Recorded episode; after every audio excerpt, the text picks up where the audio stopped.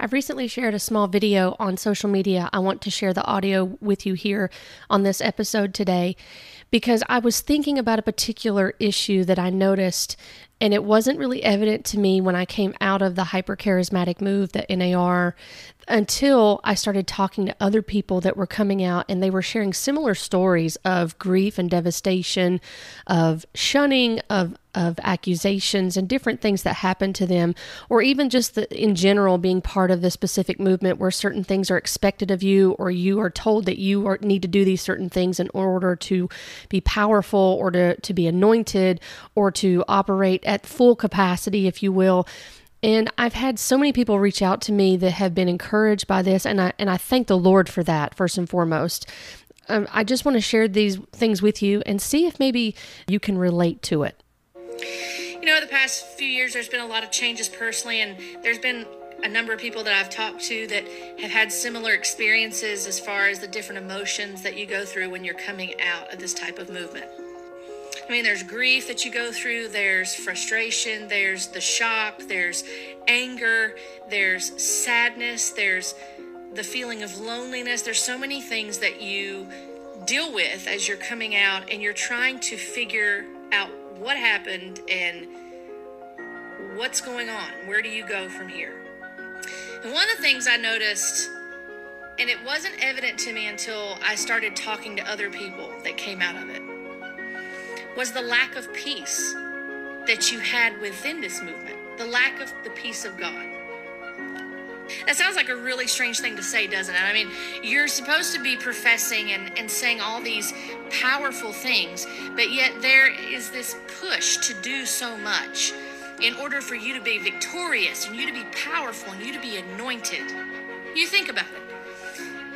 For those of us familiar with this, if you just go through that fire tunnel one more time, if you just walk the floor enough, if you just shout loud enough, if you just worship like you're, if you just dance more during services, if you just lifted your hands more and you didn't seem like you were so dead and dried up and like you've been sucking on a bowl of lemons, if you just prayed enough, if you just fasted enough, if you just rebuked Satan enough, if you just bind the devil enough, if you just had that certain person lay hands on you, then you could be anointed and powerful and do all these great things for God, right? If you could just have another experience, if you could just have more dreams, if you could just have open visions, if you could just audibly hear the voice of God, then you would really draw close to God. If you just had this supernatural experience. But the thing is, it becomes like a fix. It's like an addict.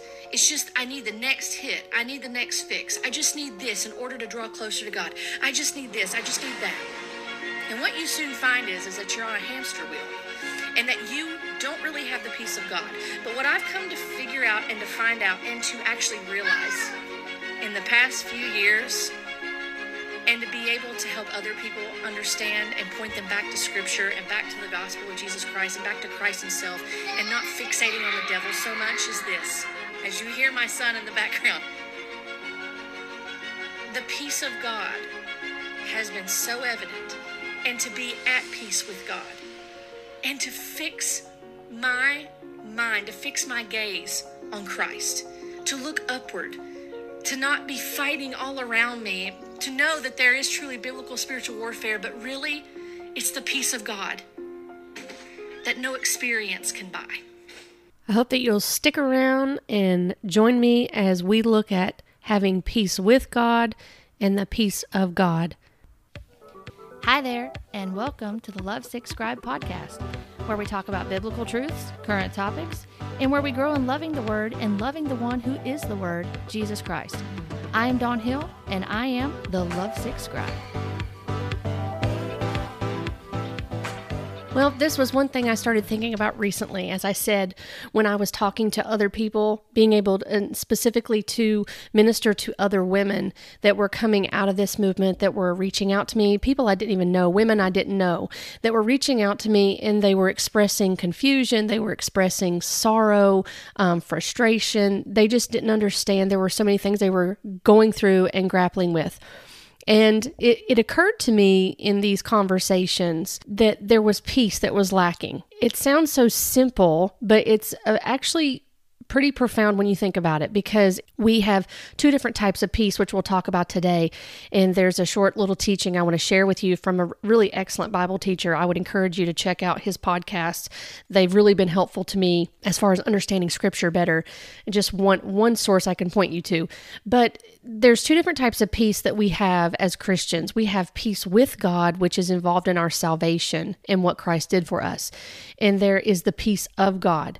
And that is when we're going through circumstances and trials in our life. When I say that there is no peace, I mean that there's so much that's expected of you.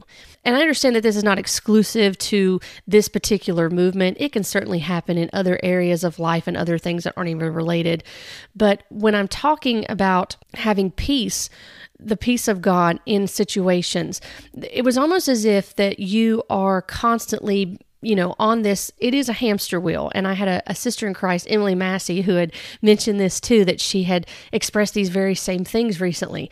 It's, it's, it is like being on a hamster wheel it is as if you are just you're not getting anywhere. And you but you don't see that at the moment. You think you're just so anointed and you're so powerful and you have all of this ability and god has just given you all this authority and dominion and you are just bigger than the devil. You feel like 10 feet tall and bulletproof. You think the devil is afraid of you which newsflash the devil is not afraid of you.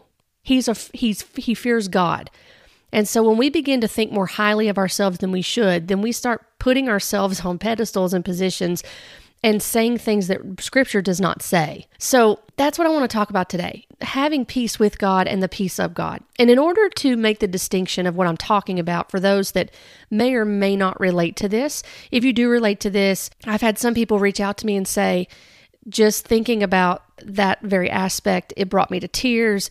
It brought me to be thankful to the Lord I was, uh, I was grateful for having peace with him now and, and understanding that, or it, it, just really resonated with all the emotions that you go through because there's a gamut of emotions that you go through. And one of the things I want to help with people today that may be listening that are coming out of this type of movement is that you can have peace with God and you can have the peace of God. No matter what circumstance you're going through, no matter what situation you're going through, no matter sickness, no matter financial difficulty, no matter you lost your job, no matter you know if if you have sick family members, if your marriage is in turmoil or your health is in turmoil or whatever's going on or you're just very grieved over what's going on in society, whatever that is, there are so many things that we can really spend time in prayer and focusing on. We can still have the peace of God in the midst of those situations even when we don't see what we're praying for. And I and I'll say this for myself personally, and then I'm going to share several clips with you from this type of movement that I was involved in, just to give you an idea of some of the things some of us may have heard, or you may not even be aware that some of these things are being said and taught. But as for myself, and even in the past few years, I personally had come to a place there were there were serious things that had happened in my life the past few years, as I've talked about in past episodes and it came to a pinnacle of realizing, of understanding biblical prayer, of understanding that it was okay to be weak before the Lord, and then growing and understanding in, in my walk with the Lord of what the real peace of God was. And the real peace of God wasn't that I got my way all the time. And it wasn't that I got what I decreed and declared all the time. And it wasn't that that everything went as I wanted it to. It was even in the midst of all of the chaos and the, the turmoil that could have been going on, or the difficulties, or the scary situations, the scary moments, the eh, the anxieties, the fears. If I'm going to be honest with you, there were times that I struggled with anxiety over the past few years with the situations we were faced with in our family. There were fears, there were legitimate fears that I faced. But in the midst of that, coming back and drawing close to the Lord in prayer through His Word, continuing to not forsake the gathering of the assembly, to be okay with being weak before fellow sisters in Christ, and to ask for prayer, and then to see God do the things that He did, and to to for lack of better words, to open doors, if you will, metaphorically, to open doors for us to be able to get the assistance needed when my husband needed medical attention or and to finally start understanding what it meant to rest in the peace of God, even when I didn't get what I ultimately wanted or asked for in prayer. and still being content with that because God's good and God is faithful. Even when I don't see what I want, He's faithful. But again, when I go back to this whole thing of the whole, the hamster wheel, when you're in this type of movement, it's high expectancy. You need to be doing this, you need to be doing that. Well, you can't be victorious unless you do A, B, and C. And then someone else has another A, B, C, or D, E, F, G, H list that they want to give to you in order for you to be victorious. And then on top of that, you're always fighting demons which again, I know that there is spiritual warfare. There is, and there is proper biblical spiritual warfare that we need to be aware of as Christians. But there is always this seeming battle that we're going through all the time and that we're having to battle and rebuke Satan and bind demons and do this and do that. And if you're not doing that, then you're not really anointed and powerful and you're not doing what you should be doing. And you don't have victory in your life because you're not doing all the things that this apostle or this prophet told you to do or this person told you to do. And you're not abiding in this teaching that you're, you're supposed to read in these other books that are supposed to give you other extra biblical revelation other than what scripture tells you to do, which last time I checked, you know, 2 Timothy 3.16 says that scripture is God breathed and it's profitable for correction, for rebuke. It's, it's enough. It is sufficient for training up the, the man of God in righteousness. And it helps us to understand these things. And so when we start thinking that we have to gain other revelation from someone else outside of Scripture, extra biblical revelation, that is supposed to be on par with with what God said in his word even though people will negate that and deny that it's still if you don't believe and agree and adhere to what they're saying then the card is pulled out well you're a Pharisee religious spirit blah blah blah anyway I want to share some clips with you today. I want to share some clips with you today that show you some examples. This is not an exhaustive list, but I was going through and trying to find some things that may help shed light on this for those that may not be able to under that may not understand or relate to it or resonate. And then this may resonate with some of you that have come out of this here's some of the things that you may hear dealing with spiritual warfare. So, for example, it, it's not, you can't just simply have a sore throat anymore or have a cold or congestion going on. I've had this for the past week that goes on and off and it kind of messes with my voice where I have had had a cold and I have some congestion. No, whenever this happens, this is something that is potentially said about it. And uh, the example I'm going to use is from Jennifer LeClaire. Warn you, Jezebel, the spirit of Jezebel, is attacking throats in this season. Why is Jezebel attacking throats? To silence your voice. You might hear that my voice sounds a little bit hoarse. My voice has been under attack. My throat has been under attack now for weeks. It'll start getting better and then it'll get worse because this is an incessant, consistent, persistent attack against my voice. And maybe you are seeing this in your life or maybe you'll see it in the future, but I'm going to break this assignment even now in Jesus' name. I take authority over every assignment against our throat, against our voice. And in the name of Jesus, we put our foot on the neck of the enemy. In Jesus' name, we decree and declare that our voice will be amplified in the nations and we will not succumb to any attack against our voice in Jesus' name. Play that again. No, I'm not going to play that again. And what's interesting is, again, you hear the decreeing and declaring, and again, I used to do those things. This is someone coming out of this movement that used to do these things. So I understand what she's doing. And I also noticed too that she said, well, you're going to cover the bases. So for those of you, and I'm dealing with this, so, you know, you're probably dealing with this, or if you deal with it in the future, there's this whole belief here that if anytime your voice is attacked like this, whenever you get congestion or you have something going on like this, then it's attack of the Je- of Jezebel. So this is what you got to do. This is one facet of spiritual warfare. Is anytime you get sick, that you need to bind it and rebuke it. It's always from the devil. That there you have to engage in this spiritual warfare, and you have got to identify what spirit's attacking you. And lo and behold, most of the time they say it's Jezebel that's attacking you, especially if it's your voice, because especially if you're a self-professing prophet, because then it has to be Jezebel because she's always going after the prophets. Yeah. So the next one I want to share is maybe something you're not familiar with. Maybe you didn't realize that you need to be praying over the things that you're buying at Goodwill because you never know what could be attached to them.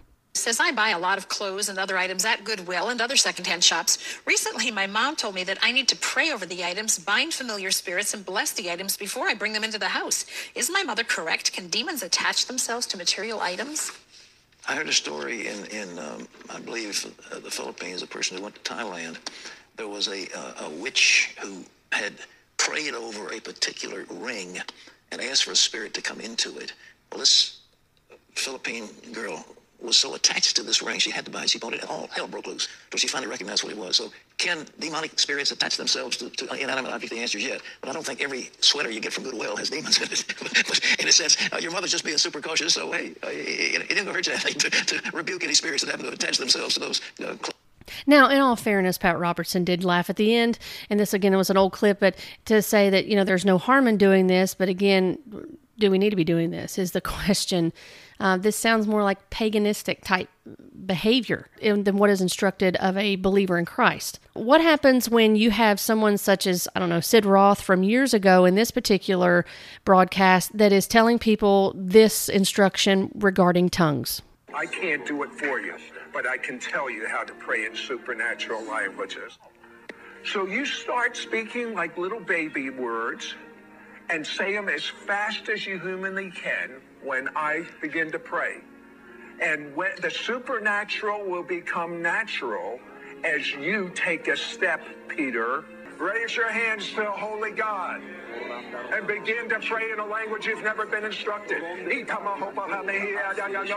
you don't move your tongue and speak, no one else will do it.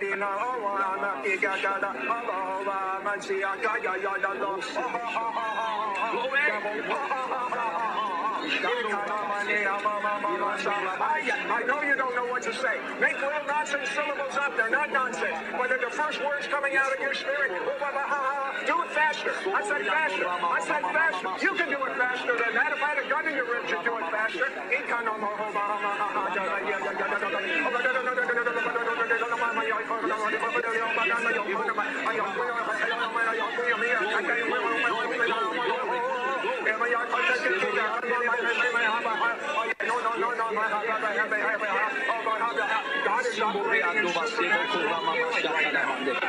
Other area where people may believe that they need assistance to be more powerful and to take authority and they don't feel like they have peace at all is when they're having dreams that they can't explain what they what they're coming from but they believe that they're demonic in nature.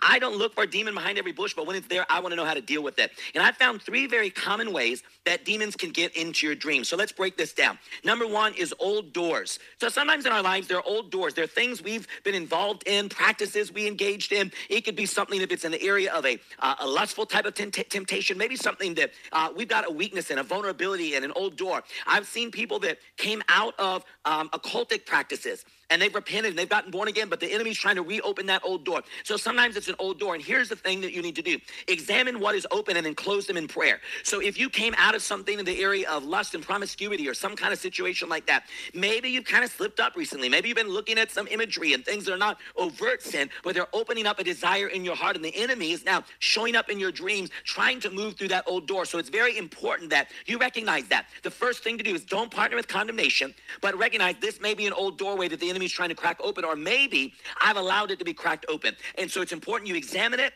and then close it in prayer. Another very common way that demons will show up in your dreams is what I call the law of association. So a big thing people have said to me through the years, they've said, um, I was, you know, fine. I was not having any issues. And all of a sudden I've had like a series of four or five days of fear dreams. And I don't understand where these dreams came from. I'm confused about this. Sometimes, especially if you carry a sensitivity spiritually, it is the result of an atmosphere you've been in or people you've been around. This also happens frequently with lust dreams and sexual dreams is that sometimes you've been around somebody and and what's on them is is trying to open up some things in your life. I call it the law of association. So what happens if you're associating with someone in the grocery store? You're just talking to them, having a little chat with them. Maybe the person that's bagging up your groceries. You can't even walk through some place where you're around somebody because their demons might get off on you or might affect you in some way that you may not realize and then your dreams are going to be affected. But here's another thing. This actually took place in a service that I was part of.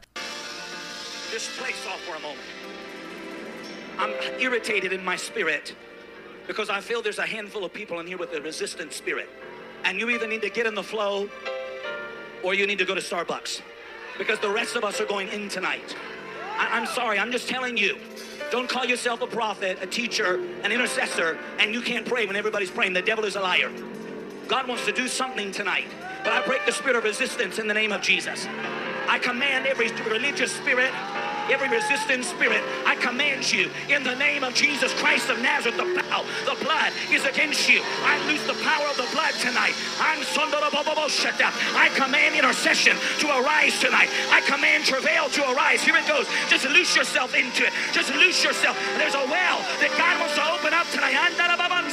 Or you could also have the example for those that may relate to this is you know, the ones that really want to worship are the ones that are going to come forward. They're going to jump up and down. They're going to be exuberant. They're going to be shouting, dancing, all this kind of things, basically to show that you're not dry, dead, sucking on a bowl of lemons, like I said in that brief video I shared on social media. Hallelujah. Okay, listen, keep playing, keep playing. It's a little crowded in here, right? So I know some of y'all are, are wild and radical worshipers. Raise your hand if you're if you're real, true worshipers. If you're a wild, radical worshiper, come and fill up the front here because we're going to have a Holy Ghost party. Don't be afraid. Get out of your seats. Yes, come on. Get out of your seats. Come on. Don't be afraid. Don't be afraid. Get free. Get free. Get free. And if your spirit just told you, don't go up there, you're showing out. Tell your spirit to shut up and come up here. Come on. Yeah. So if you're reserved and you're really and you don't want to worship that way, you you want you praise and worship the Lord um, in spirit and truth, and you're doing it to where you're not being showy and you're not trying to draw attention to yourself you're still looked down upon as you know you're you're just you're religious. You're just bound up. You're not free. And you can hear what she said about the true worshipers that the true who's a true worshiper? Meaning the ones that jump up and down exuberant that they go all out. They're radical worshipers. That's the type of tone that is set whether that's in and i don't know the intentions of her heart in saying that when you say things like that, and again, those are things I used to say too, so I can relate to them, and I've had to judge myself for those things. When you say things like that and you don't think about the fact of what you're saying that to say that and to tell everybody they have to worship that way and if they don't worship that way then they're wrong and they don't have the holy spirit and they're just they're not free they're in bondage when you have to proclaim something like that, then you are actually putting bondages on people and you don't even realize it. That there are people that can just as powerfully worship and praise the Lord without having to do the do those things and be showy and draw attention to themselves. So there there's those examples. You know, what do you have peace? Can anybody relate to ha- having peace in in those types of environments? Have you've ever heard things like that? Where you felt like you weren't worshiping the way you should, if you didn't, if you just danced more, if you raised your hands more, if you just didn't stand, stand there like a knot on a log, if you did what the apostle or the prophet or the worship leader was yelling at you and telling you what to do and was rebuking you in the middle of praise and worship or trying to exhort you in whatever way to do that. Here's another example that I didn't cover in that video. What happens if you are pressured to to give more, that you're just not giving enough because that's what really protects you from the attacks of the enemy. This is not the time to fear. This is not the time to trust the world. By the way, this is Benny Hinn, and he is talking in March of this year during the time when the Ukrainian Russian war is going on, and this is the context uh, by which he is saying this. Because it can collapse overnight. This is the time to trust God in every part of life, especially now financially. I would advise all of you to become more givers now than you've ever been in your life. If you want protection, because this is the time to sow, because it will protect you, because it says so. Ecclesiastes 11, 2. It says, Give a portion of seven, also of eight, for thou knowest not what evil shall be upon the earth. What a great promise that God will protect his people. I have not seen the righteous forsaken, seed begging for bread. Uh, what happens if you can't give more because of you've lost your job or you don't have the finances to do it? That you need to pay your bills and take care of your family. And you're in a position at that point in the season of your life that you can't do those certain things or that you can't give as much as you used to want to give for those that have dealt with that. Does that mean that your giving is less? What if you can't give and, and you're hearing someone like Benny Hinn say that and then you feel like, well, I can't give more. So what's going to happen to my family? I'm not going to be protected like he's telling me. Do you, I mean, do you see? I have a couple more to share with you, but do you see how this this breeds? It actually breeds fear in people, and it breeds this way of you're never at peace. There is this constant battle that you're in that you never have the peace of God. There's a couple more I'm going to share with you, but the giving one is a big one. It's a big one. especially in this type of movement. What happens when you have things like this said? By, by people about how they they have these radical encounters with God. And and you're wondering well why don't I have these radical encounters with God? What, what am I not doing that I that I ha- can have these radical encounters with God that I can hear the voice of God audibly for myself that I can do these great exploits for Christ and do all these amazing things and just have another supernatural encounter? What am I not doing that this is not happening for me? Well these people can tell you how can we do what you do? What you do reads like the book of Acts, maybe even stronger. And let's face it, most Christians live a very boring life. I totally agree. I've made it my goal, Sid, to take people out of boredom and into an adventure with God. We just we you know we owe the world an encounter. So how do we host that encounter in our life? I found there is a secret ancient way of waiting on God that unlocks the supernatural in your life. This is the key. Waiting on God puts you in a place for visitation. This sounds very mystical to me. There's a secret way, a hidden way that that he's found in order to hear from God and to have these exploits because your life is boring as a Christian. If you're dealing if you're doing everyday things as for example, as myself as a housewife, the day-to-day things that I do in taking care of my children, taking care of the home, provide taking care of what my husband needs, and and what my children need. And doing the other things that I do that's boring because I'm not doing these other things that I should be doing that equal or look like an exciting life for Christ. Instead of viewing what I'm doing as doing it unto the Lord in word and deed doing it unto the Lord glorifying Christ. I, I'm by the way newsflash I you know I'm myself and and those that are housewives um, and, and stay at home moms, uh, you can glorify Christ in what you're doing. And it, if it's under the Lord, you doing laundry, you washing dishes, you taking care of your children, even when it's difficult to do that, and they're climbing the walls and you need to peel them off the ceiling, or they're having a meltdown, full blown meltdown um, in the middle of the grocery store on you those things are under the Lord. We've we've made it to where people have to have supernatural encounters and then they have to sell products to people in order to continue to perpetuate this. And we've made that the the standard. That's that's the the gold standard, if you will. That's the high watermark. And if you can testify of some supernatural encounter and that you can show that, then that's that marks you as the, a super duper believer in Christ and to be emulated and to be oohed and awed over but then what happens to, to those that are living their day to day lives and they're glorifying God in doing excellence in the workplace? They're they're testifying of the, they're doing things unto the Lord and they're glorifying Christ in their in word and deed and they're ministering the gospel of Jesus Christ, which is what all of us as believers are supposed to be doing. We're all called to evangelize and to proclaim the gospel. Is that not exciting enough? So it's boring that that we're boring. Yeah. Here's another one I want to share from Patricia King saying something, and then I have one more clip, and then we're going to go into scripture, and we're going to be encouraged by scripture and what it has to say about the peace with God and and, pe- and the peace of God. Make godly choices that will help bring heaven down onto the earth where nothing is impossible. Create environments of love, victory, and faith in every facet of life. Partnership with God through the leading of His Spirit and through the tools that He gives, that you could create an atmosphere of heaven on earth in your home, in your workplace, in the marketplace, everywhere that you go. That you could actually go and shift atmospheres for the glory of God, bringing light into darkness, bringing atmospheres of love where there's hate.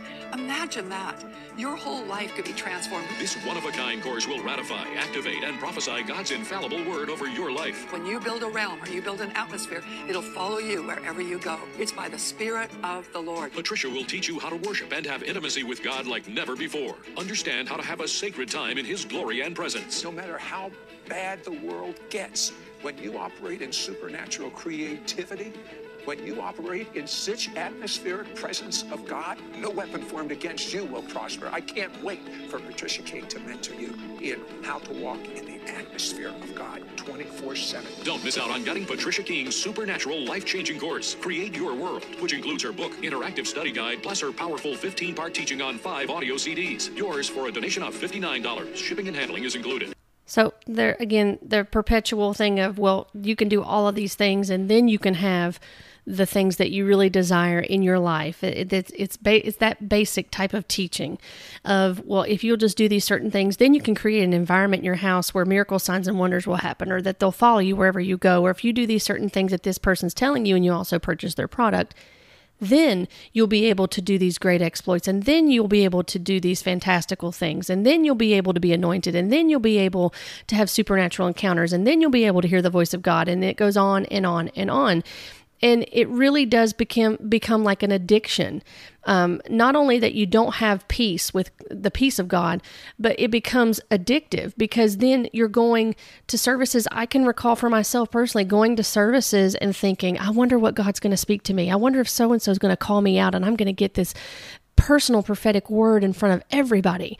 It's continual. It's this thing of you're so self centered and thinking about yourself and how you're going to benefit instead of having the mindset of, I get to go and worship God with other fellow believers. I get to lift up the name of Christ.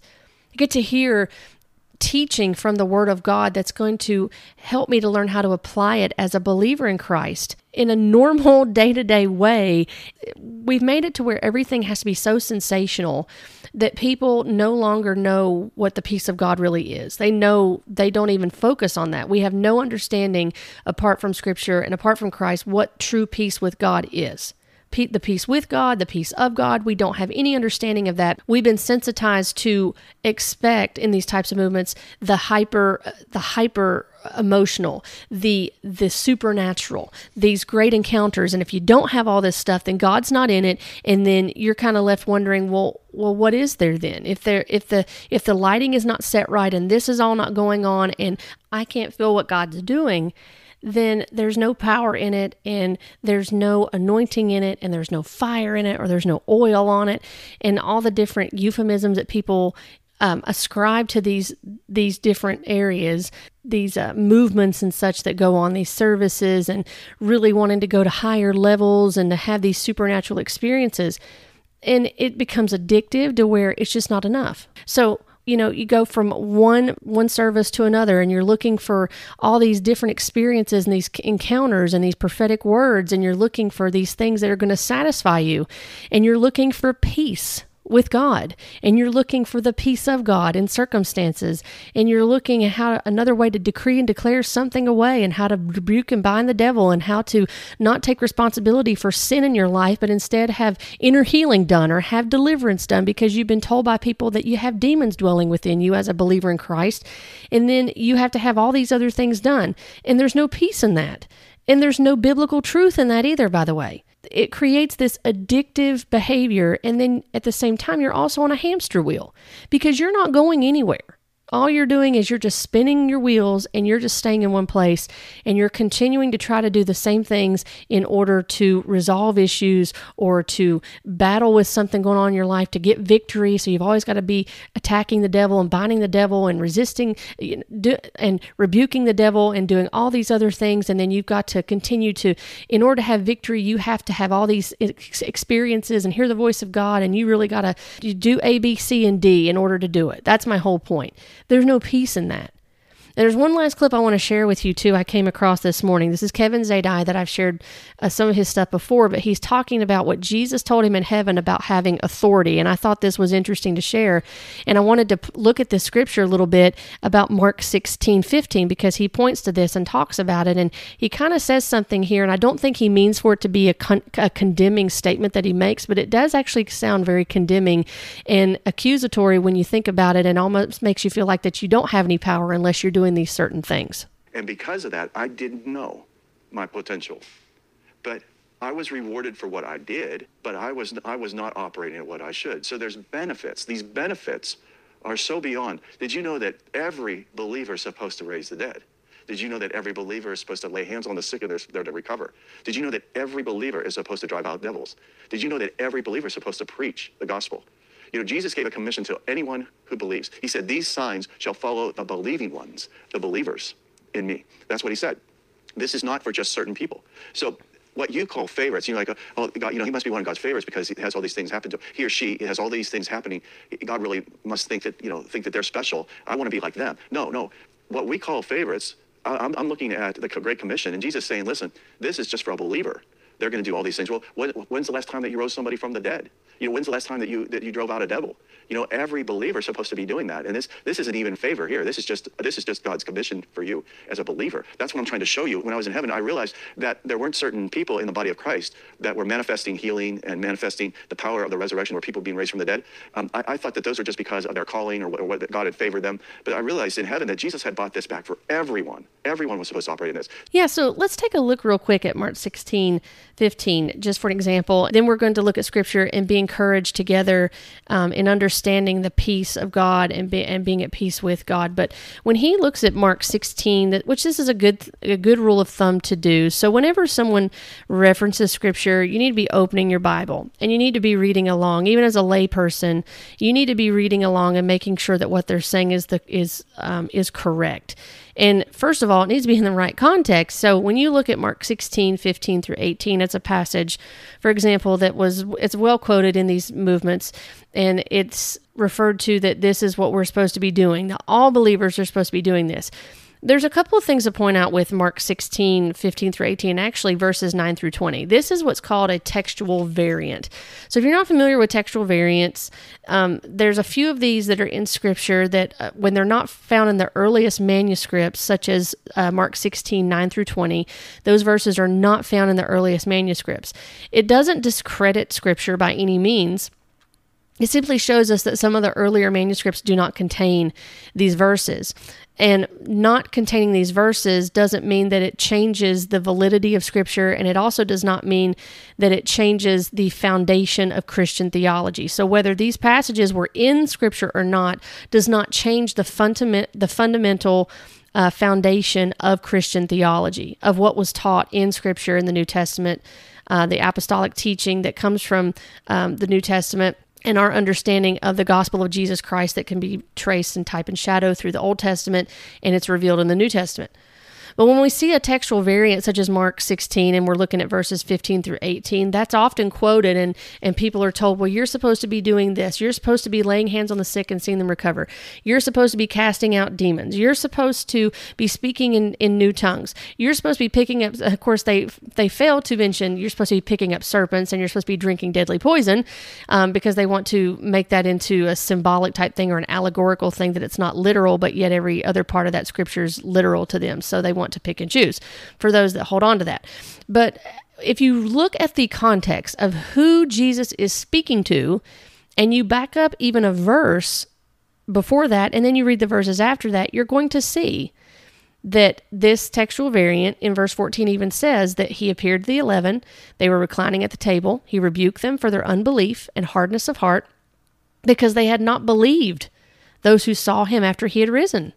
So he's rebuking them for their unbelief and their hardness of heart. So he tells them, the disciples, to the eleven, Go into all the world and proclaim the gospel to the whole creation.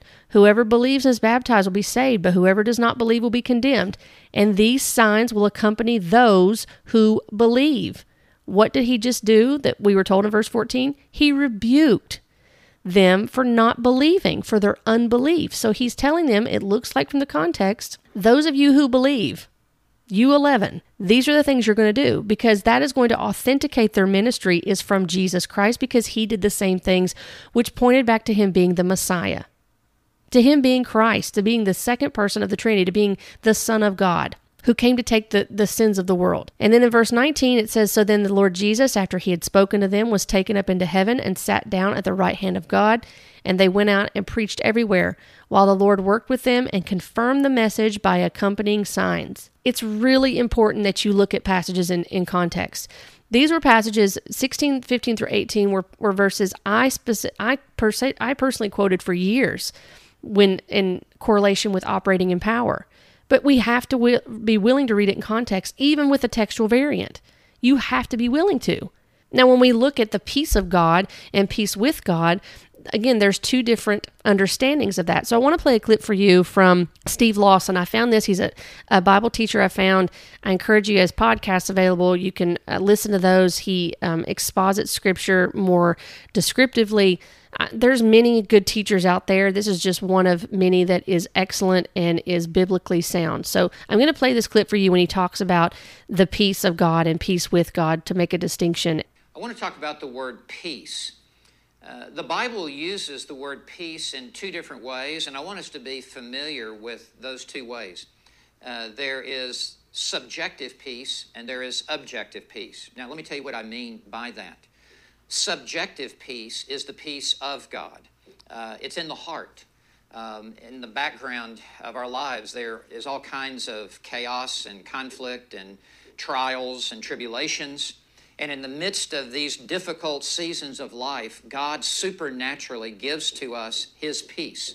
Uh, Jesus said in John 14, 27, My peace I leave unto you. Peace not as the world gives, my peace I give unto you. And in Philippians 4, verses 6 and 7, uh, Paul says, Be anxious for nothing, but in everything through prayer and supplication with thanksgiving, let your requests be made known unto God, and the peace of God, which surpasses all comprehension, will guard your hearts and your minds in Christ Jesus.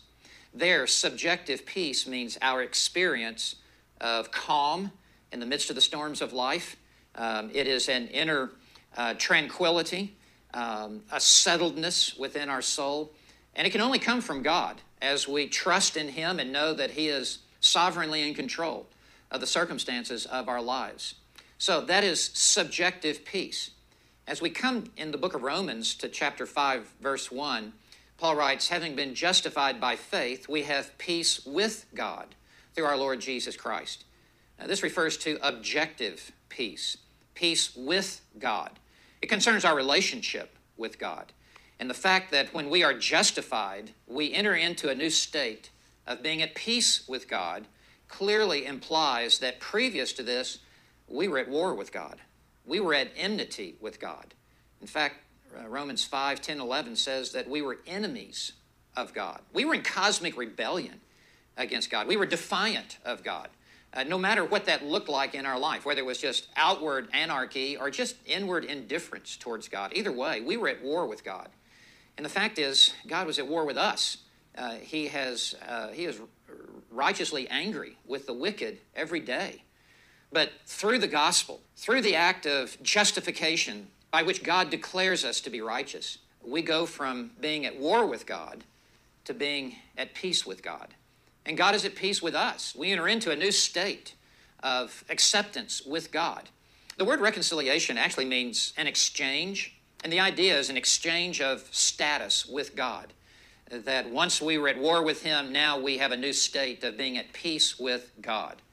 Um, this is the good news of the gospel that we are at peace with God. There is now, therefore, no condemnation for those who are in Christ Jesus because Jesus absorbed our wrath upon the cross in our place. There's now no further wrath to be poured out upon us, so we, we are completely at peace with God. When you come to Christ, when you believe in Him, when you come to the cross and put your entire trust in his saving death, you enter into a state of being at peace with God. And so I want to ask you do you know what it is to be at peace with God? Have you entered into this favored state? If you never have, then I invite you, I call you to repent of your sins and to put your faith in Christ alone. And for those of you who have entered into this peace with God, give thanks to God, uh, worship Him and thank Him for giving His Son to die upon the cross for our sins so that there is now no condemnation because we are in Christ Jesus. So you can see there from the teaching that Steve Lawson just provided that there is a difference between the peace with God, which comes through the reconciliation, and the atonement for our sin Christ paid for on the cross. There's a big difference between that and us no longer be at, being at enmity with God or being hostile to God or being rebellious against God, but now we are His children. We are at peace with God because of Jesus Christ. And this peace with God, it means that our consciences are cleared uh, we see this in, for example, in Titus chapter 3, verse 5. It says, He saved us not because of works done by us in righteousness, but according to His own mercy, by the washing of regeneration and renewal of the Holy Spirit. And so there's no longer that guilt there because Christ has once for all paid for the, the penalty of our sins, which is the wrath of God. That's what we all deserve apart from Christ, is the wrath of God. So we're saved from the wrath of God. And this this guilt is taken away from us. This penalty, this punishment is taken away from us because of the sin and rebellion, because of Jesus. There's no more shame associated with that, and now we're adopted into his family as children of God. And this peace with God also allows us to be free from the fear of death, um, the fear of what's going to happen to us in eternity. That we actually have a hope to look forward to. We we have something to look forward to when this earthly life is over. That we get to spend eternity with with God, and we get to enjoy Him forever. We get to worship Him forever. We get to enjoy Him forever and that our hope is secure in that in that knowledge that Jesus has done all that was necessary to make us right with God. So we have that that peace with God. Now the peace of God is that subjective state that Steve was talking about and he's and this is, goes back to that settledness as he said that we have within us that in the midst of a difficult situations of trials of circumstances that, that we have that that peace the peace of god that sustains us and it comforts us. Does that mean that we always get what we want? No it does not. It does not mean that. But we can have the peace of god in the midst of that. Now how does this relate to the fact of us being believers in Christ and being a part of something where people are saying, well, you have to have a deliverance done or inner healing done, or you have to, you have to lift your hands in worship. You have to jump up and down, or you just don't have the spirit of God. And some of these are being overly exaggerated. I get that. And some of them are not being overly exaggerated because I've actually heard some of these things in services in the past, and I'm sure other people have as well. And again, I don't know the intent um, and and someone's heart behind saying those things, and they could very well be meaning well to say that, but that doesn't mean that it's true, and that doesn't mean it doesn't need correction. This is what I want to end with today, and to help those that have been in this movement and that you recognize that there has not been that peace. First of all, make sure that you that you understand the gospel and whenever I talk to people, that's one of the first things I tell them uh, when I talk to women about this is that you need to make sure that you understand the true gospel of Jesus Christ. And I present the gospel to them to make sure that they know and that they've heard the truth and they understand. So that way they're not they're not one that thinks that they're saved because of something they did or they just prayed a prayer, but or and essentially is a false convert or had an experience or an encounter or something like that that they can testify of. You're, you being a believer in Christ is centered on the death, burial, and resurrection of Jesus Christ. That's the gospel. That's the good news. Anything apart from that is questionable. Because if your salvation is not based on what Christ did, and instead it's based on, oh, I had a radical encounter with Jesus and I saw him in my bedroom and I've just never been the same since then, and I do this, this, and this, and this is how I demonstrate that I know God because I do miracles, signs, and wonders, but you can't share the gospel with somebody, that's a big red flag. So make sure that you understand what it means to have peace with God, meaning there's no other way to the Father but through Jesus Christ and understanding and hearing the gospel proclaimed. Having the peace of God is understanding that your contentment in this life is not based on you having a dream, having a trance, having an open vision. It's not based on you going through a fire tunnel five times. It's not based on some alleged, some self professing apostle or prophet laying their hands on you and saying they're imparting something to you or that they're anointing you. That's not what where the peace of God comes from. The peace of God is in trusting the Lord when you are in a serious situation, when you are in a situation where you feel like there's no hope, there's no answer all around, but you know that God is is with you, that you trust him no matter what the outcome will be. And there is that settledness. That is a great word that he used, by the way, because there, I had a hard time finding a word for that. But there is that settledness in knowing, okay, God, I trust you. All things work together for the good of those who love you according to Romans 8. And I'm not going to despise even the things that I don't think that are deemed good that are working to for for the good of my walk with you, maybe to bring me closer to you or sanctify me, whatever that looks like. But when we're talking about these these need this need to amp ourselves up and to we have to show that we are true worshipers by our jumping up and down and our shouting and and our exuberance and that's how we show we're radical. Or we show that we truly know God because we had a dream that he gave us a dream or he came into our bedroom and walked through the door and he breathed on us and commissioned us to do these certain things or that something happened to me and I stood on my head in in, in a service. You know there's different testimonies of this. Or I shook and I had fire all over me. I felt like I had fire and I was screaming and yelling and you know, we we see these things and we hear about these experiential things and there is a tendency, especially if you're in this type of movement, to say, Oh, well, that's how I know that person knows God. And then we begin to go, Well, I'm really deficient because I haven't had Jesus walk into my bedroom and I haven't felt like I was burning on fire when I fell on the floor and I haven't stood on my head and I haven't, you know, done this and done that and had an open vision. And we'll get into this place of, Oh, I'm battling against something. It's got to be the devil. I got to start praying in tongues. I've got to start binding the devil and rebuking him. Well, I've got this certain, I've got this particular sin in my life that I'm dealing with. Well, I must have a demon. So I've got to go get deliverance and inner healing done. And I've got to deal with some of my generational curses. Oh, I've got to go through this fire tunnel and I've got to go through two more times because I just want more of God. And I know if I can just have a certain feeling when I go through that fire tunnel, that then I'll have everything I want. But you won't. And that's the point is that you'll continue to do these things thinking that it's going to answer, that it's going to satisfy you, but it's not going to satisfy you because that's looking for an experience. And we're not ever told to do that. We're told to follow Christ. And you don't have to have some sort of experience to validate you as a Christian. I know I've said that before, but I'm going to say it again because this brought such peace. It brought peace, the peace of God to know I rest in what Christ did, his finished work on the cross. That doesn't mean that I sit around and eat Cheetos all day and that I don't do anything. That simply means that I, my soul is at rest.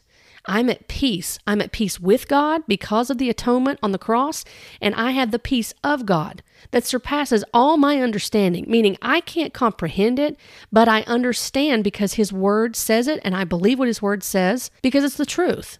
And God is a God of truth. He does not lie, and He is a God of peace. Peace for those that belong to Him in saying, You can rest in me, even when it doesn't feel like you can rest in the world. When Jesus told His disciples in John 14, He said, Peace I leave with you, in verse 27. My peace I give to you. Not as the world gives, do I give to you. Let not your hearts be troubled, neither let them be afraid. We don't need to fear anything the, the, the peace that we have, the peace of God, we can rest in those difficult circumstances. And you know what? We can rest in knowing that our faith is not based on personal experience. It's not based on sensationalism. It's not based on hype. It's not based on me being sensitive to the Holy Spirit and being able to roll around the floor and jump up and down and shout and clap my hands. It's not based on any of that it's based on Christ. And for those that have come out of this and or in any other similar type of situation and you just felt you just realize looking back you're retrospectively you're going I just had no peace in that meaning not in a super spiritual way. But I think you get what I'm saying is that there's just no rest. It, it essentially it's resting in God and trusting in him and it ultimately becomes works based when you feel like you have to do all of this stuff. It, I've talked about it before, it's charismatic legalism. It all comes back to, oh, I have to do all of this. I have to do all of this in order to prove that I am super spiritual. No, you don't. Read the word, it gives you the instruction in how you demonstrate spiritual maturity, how you demonstrate your faith your faith in God. Faith is not a force, it's not the subject, it's not the object. God is the object of our faith. So I hope that this has been helpful to you. I hope it makes sense to those that, that hear this and that you'll take time to look at scripture rest in and rest in the peace of God and above all make make sure that you are at peace with God and that can only come through the, the gospel of Jesus Christ the saving faith in our beloved savior our beloved Lord and Savior who died on the cross for our sins and took upon him the full wrath of God, and who rose from the dead, and he sits at the right hand of the Father, and he rules and reigns forever. And we can rest. We can rest in God and, and have peace with God and have the peace of God. Be at peace if you've come out of this, knowing that none of those things, none of those experiences define you. Christ is who defines you. Be blessed today by this word. Thank you for joining me on this podcast. If you would like to connect with me, you can find me on Facebook and on Instagram at Lovesickscribe. And if you enjoy reading, feel free to hop on over to lovesickscribe.com and subscribe to my blog. I've enjoyed being with you today, and I look forward to our next time together as we talk about biblical truths, current topics, and we continue to grow together in loving the Word and loving the one who is the Word, Jesus Christ. Blessings to you.